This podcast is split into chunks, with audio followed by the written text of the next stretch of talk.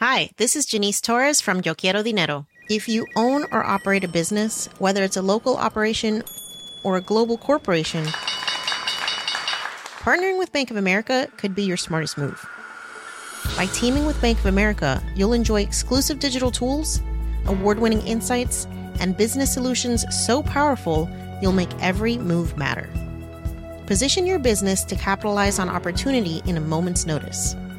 Visit bankofamerica.com slash banking for business to learn more. What would you like the power to do? Bank of America NA, copyright 2024.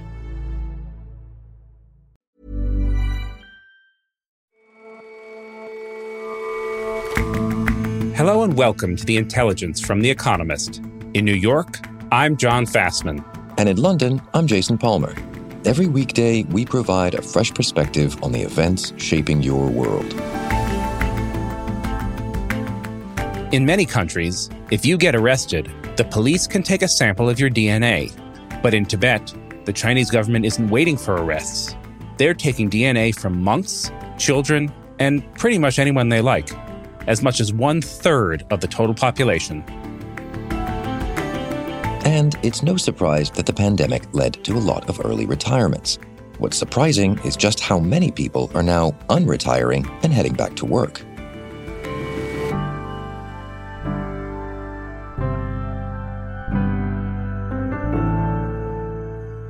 But first,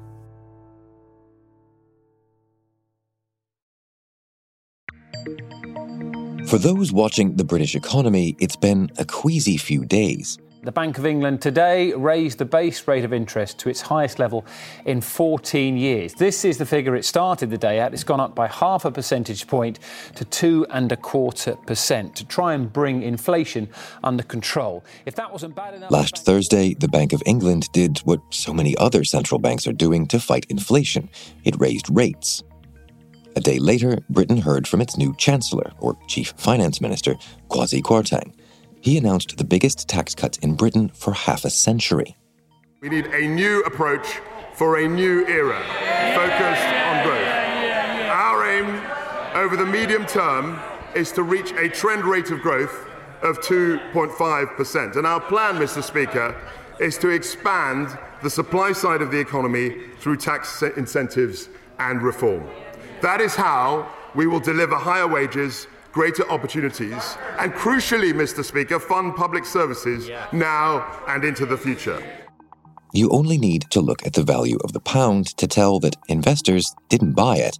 Now, the British pound has fallen to its lowest level ever against the US dollar. In early Asia trade, sterling fell to $1.03 before regaining some ground to around $1.06 as the London markets opened. The pounds. Then, yesterday, the Bank of England weighed in again, saying it wouldn't hesitate to bump rates further to calm the froth.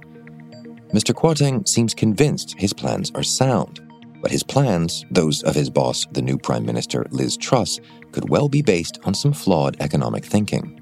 Britain is not alone in that it faces really high inflation and also the prospects of a recession. That's partly because of really high energy prices, but its latest wound is self inflicted. Soumaya Keynes is our Britain economics editor and presents Money Talks, our sister show on business, economics, and finance the government's fiscal statement last Friday cut taxes by more than almost anyone expected. And that has just thrown up these really big questions about Britain's economic credibility. So let's wind back a bit. What's the, the background here? What's the, the sort of scene against which Mr. Kwarteng has done what he's done? Yeah, there is this old strain of thinking within the Conservative Party that essentially says that tax cuts will unleash growth, so much so that you don't really need to worry too much how to pay for them. This has echoes of America in the 1980s. Back then, inflation was super high, interest rates were also very high, and Ronald Reagan argued that tax cuts and deregulation would stimulate the US economy. This is the time for a new beginning. I ask you now to put aside any feelings of frustration or helplessness about our political institutions and join me in this dramatic but responsible plan to reduce the enormous burden of federal taxation on you and your family. By August of 1981, he had signed into law America's biggest tax cut since the First World War. That was worth nearly 3% of GDP.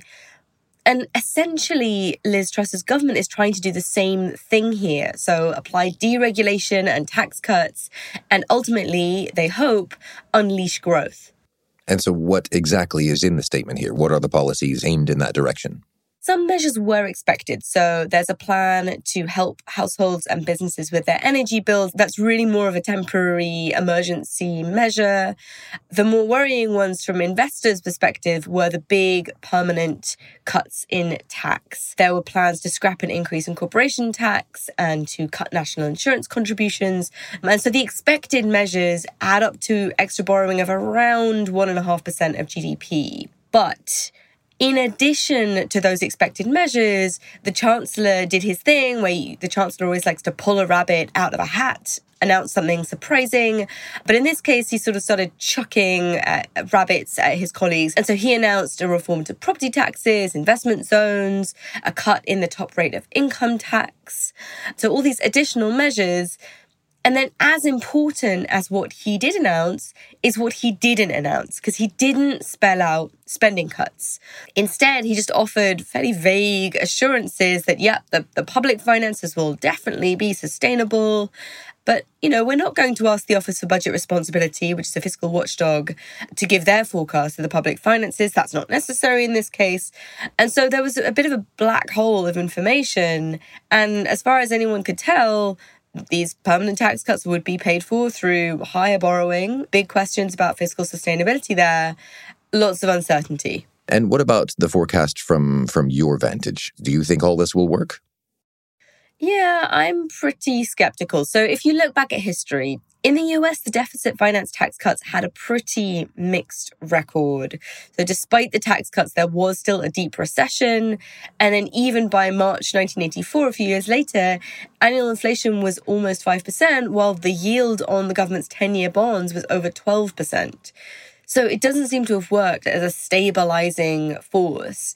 Um, if you look back, inflation was only really anchored after Congress had raised taxes. Now, there are reasons to think that the plan could go down even more badly in the UK.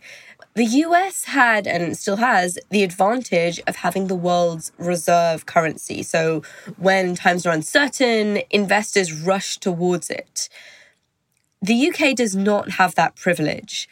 Essentially, in the early 1980s in the US, there was a strengthening dollar, whereas in the UK, the pound is weakening. That weakening pound means that imports become more expensive, and that adds to inflationary pressures, making life for central bankers more difficult at this precise moment. So there's this extra sour ingredient in this cocktail that the US did not have to contend with, but that the UK really does. And, and the sort of safe haven status of the pound couldn't be more in question this week. Why? Why is it tanking so much? Well, there are a few things. Over the past few months, obviously, the context is that everything has been weakening relative to the dollar. That's really a story about the Fed. But after the fiscal statement, there was an extra special bit of sterling weakness. So some of us were having great fun drawing up charts showing the pound against the Turkish lira. Not a comparison any Brit should want us to be drawing. And essentially, what's going on is that international investors are skeptical that this package is going to boost growth in the way that the Conservative government says that it will. And similarly, they're skeptical that it will raise the amount of revenue that could potentially make these things self financing. Generally, also, there are just questions about the credibility of, of Britain's institutions, including the government's willingness to keep the public finances in order. Now, yesterday, the government did try to reassure investors by saying that on November 23rd, it would outline its fiscal rules and the OBR would publish its, its full forecast. This was kind of like saying, don't worry, folks, nothing to see here. We'll tell you our plan in two months. It wasn't the most reassuring of statements. So, this might be a time then for the, the, the central bank to step in and try to, to calm matters, no? Yeah, and investors are expecting the Bank of England to respond fairly aggressively. At one point, they were expecting an emergency interest rate increase this week. Expectations of, of where the Bank of England's base rate would be next year went up to almost 6%. And that's partly to counteract the effects of the fiscal stimulus, keep inflation at 2%, but also to deal with the fallout from the depreciation in sterling. The increase in borrowing costs for households is going to be uh, enormous if current rate projections hold up. And then there's also the effect on the borrowing costs of the government. I've done some basic number crunching, and if the expected increase in rates between now and the middle of next year actually happens, that could mean extra borrowing of over 1.7% of GDP just through the extra debt interest. If that becomes very extreme, that could raise questions about whether the government might interfere with the Bank of England's independence. And if you think that the underlying problem is a lack of institutional credibility, that type of interference could make the problem even worse. So the government seems to have painted itself into a very uncomfortable corner here. Isn't one way to fix it to, to, to back off these these ambitious Reaganomics based plans? Yeah, yeah, that would help. Uh, it seems very unlikely, though. What I suspect will happen is I think in November, when they have their fiscal statement, they will try to make noises about spending cuts um, and reassure investors that that's how they will balance the books. Now, the problem is that the spending cuts they would have to announce are so large that unless you give full details of what they are, it's possible that people just won't think that they're credible. I think what we're likely to see is lots of fragility, um, lots of volatility, uncertainty with respect to the pound and, and also interest rates. And that means that we're just very vulnerable to tipping into a, a bad equilibrium and some kind of nasty spiral that we really don't want to be in. And on the question of the pound and the and the fun you've been having drawing charts uh, of the pound against the lira and so on, I know you've had more fun on this week's episode of Money Talks. Yes, we are going to be taking a broader look at currency moves on this week's edition of Money Talks. Everyone should download it. We'll be looking at the Fed, the US dollar, um, also the Japanese yen. Really fascinating stuff. All of which can be heard from tomorrow. Great stuff. I will have a listen. Soumaya, thank you very much for your time. Thanks so much for having me.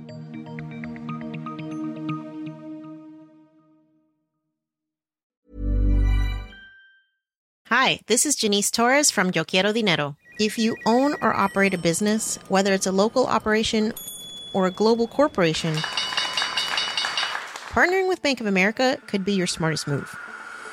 By teaming with Bank of America, you'll enjoy exclusive digital tools, award winning insights, and business solutions so powerful you'll make every move matter.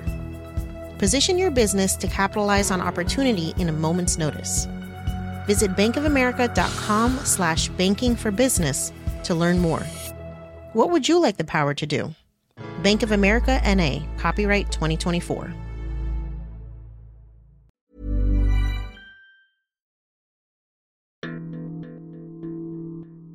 China is no stranger to surveillance. The country was an early adopter of facial recognition technology. Social media is aggressively monitored and moderated. Against ethnic minority groups like the Uyghurs, that surveillance facilitates an ongoing state of oppression. And in Tibet, new methods are being employed. The Chinese government is undertaking a campaign to collect DNA from the Tibetan people. Alice Su is a senior China correspondent at The Economist. It's painted as an effort to manage the population and maintain stability, but these are euphemisms for Chinese authorities' real purpose social control. So they're collecting DNA. How are they doing this, and what does it look like? Well, in some ways, it's a very casual campaign, and I say that because it's it's really not a secret. The reason that we know this is happening is because Chinese police, Chinese authorities have been posting about what they're doing on WeChat. So when you go through these local police officers' accounts or these local official police accounts, you see police going all over Tibet, going into villages, into monasteries, into schools, in some cases into kindergartens.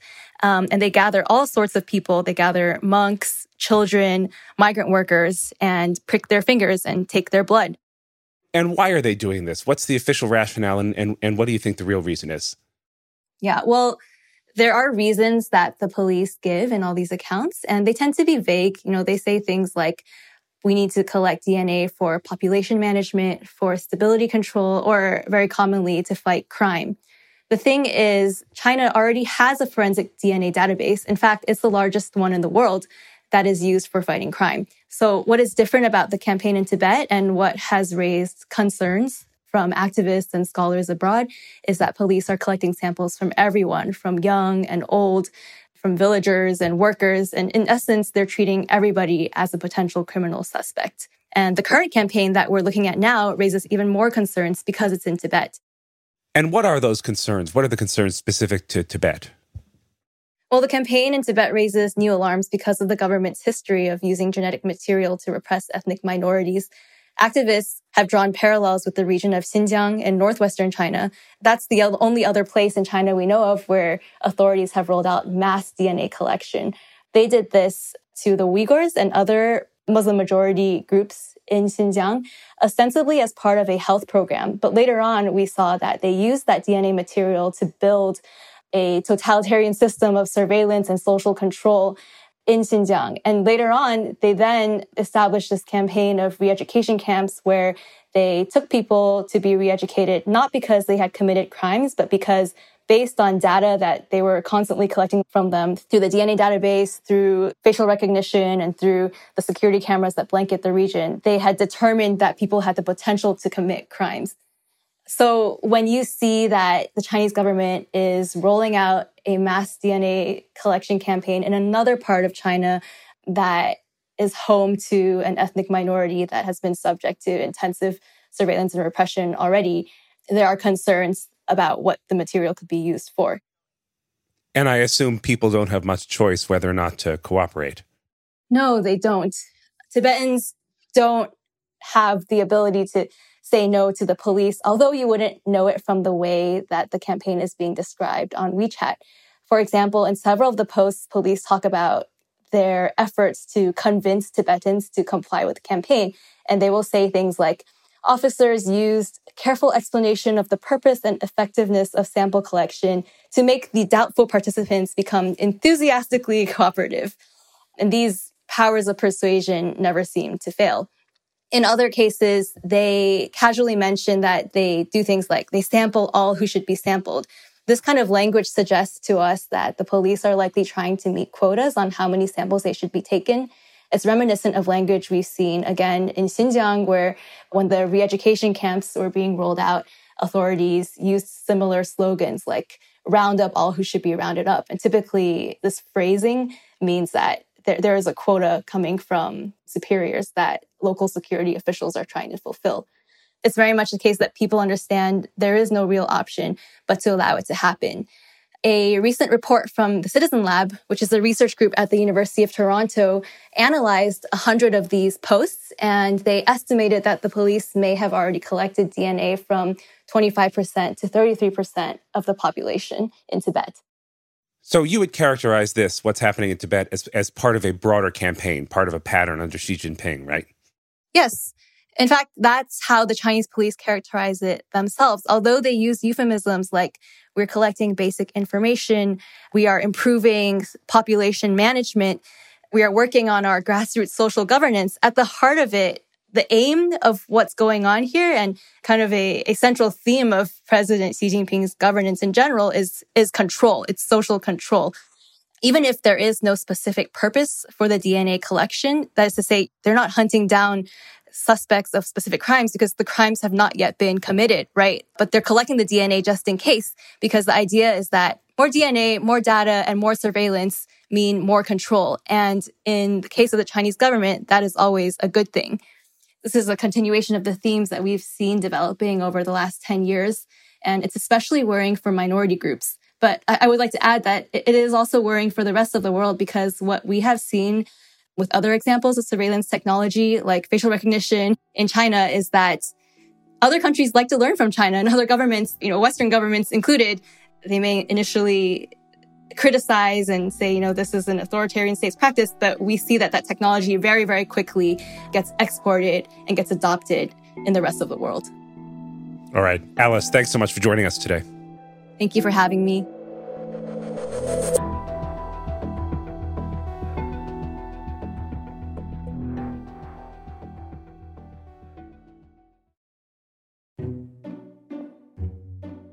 For my part, I can't wait to retire.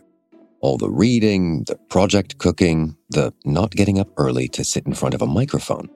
So I certainly understood, maybe even envied, the many people who called it quits during the pandemic and retired early. But maybe it's not all it's cracked up to be. It seems a lot of those people are thinking better of it. So we've looked into the data, done some analysis, and what we found was that when the pandemic struck in the spring of 2020, the economic activity rate, so basically people who were in, in, the workforce, among people who were over the age of 65, dropped very quickly and dropped much more severely than for people of working age. Callum Williams is a senior economics writer for The Economist. So this is, you know, partly because, like everyone else, some older people were fired because demand had dried up. But there was a kind of add thing for older people, which was that, you know, they faced much higher risks of getting seriously ill or dying from COVID. And so what happened is a lot of those people actually quit and they brought forward their retirements. But now that the threat of the pandemic has largely faded, something surprising is happening in labour markets.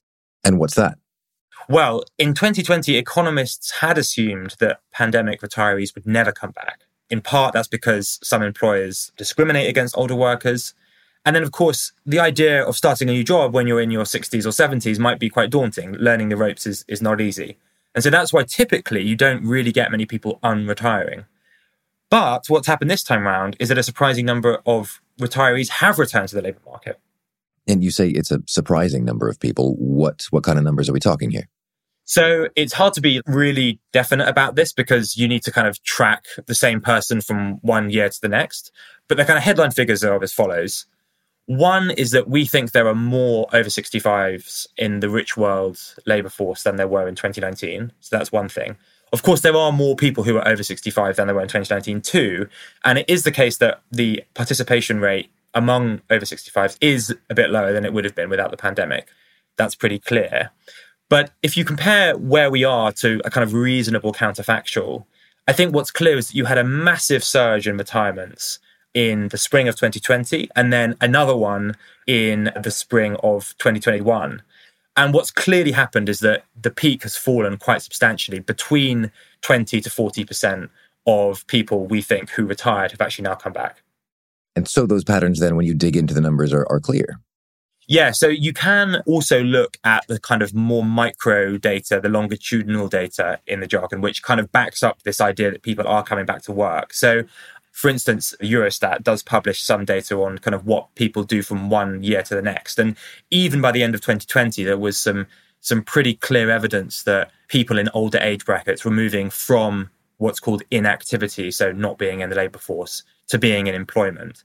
And then if you look at, say, for example, the latest data from the UK, there's a lot of people now who are in paid work who say to the statisticians, a year ago I was retired. So something clearly is happening. So what's going on here? Why is this happening? So I think there are probably pull and push factors. So on the push factors, I think part of it is economic necessity. Obviously, the, the turmoil in markets has reduced the value of pensions, pension pots. So some people might be thinking, oh, you know, I'm, I'm not quite as rich as I thought I was. I better get back to work. I think inflation probably is having an effect here too. You know, if you're receiving a cash terms payment of some sort, a pension or whatever, the purchasing power of that has gone down. So I think some people are moving back because they kind of have to. But I don't think it's just economic necessity. I think partly it's to do with the fact that the threat of the virus has kind of faded. And so more people, particularly older people, are going to feel more comfortable about being in offices and factories and so forth. And also, you know, the labour market has a lot of shortages right now. So if you've got skills that are in demand, you can probably earn pretty well. So I think it's both pull and push factors going on here. Callum, thanks very much for joining us. Thanks, Jason.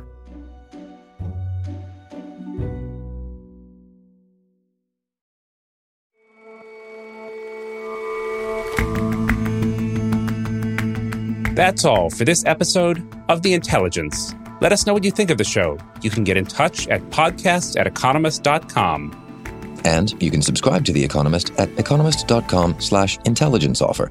The link is in the show notes. We'll see you back here tomorrow.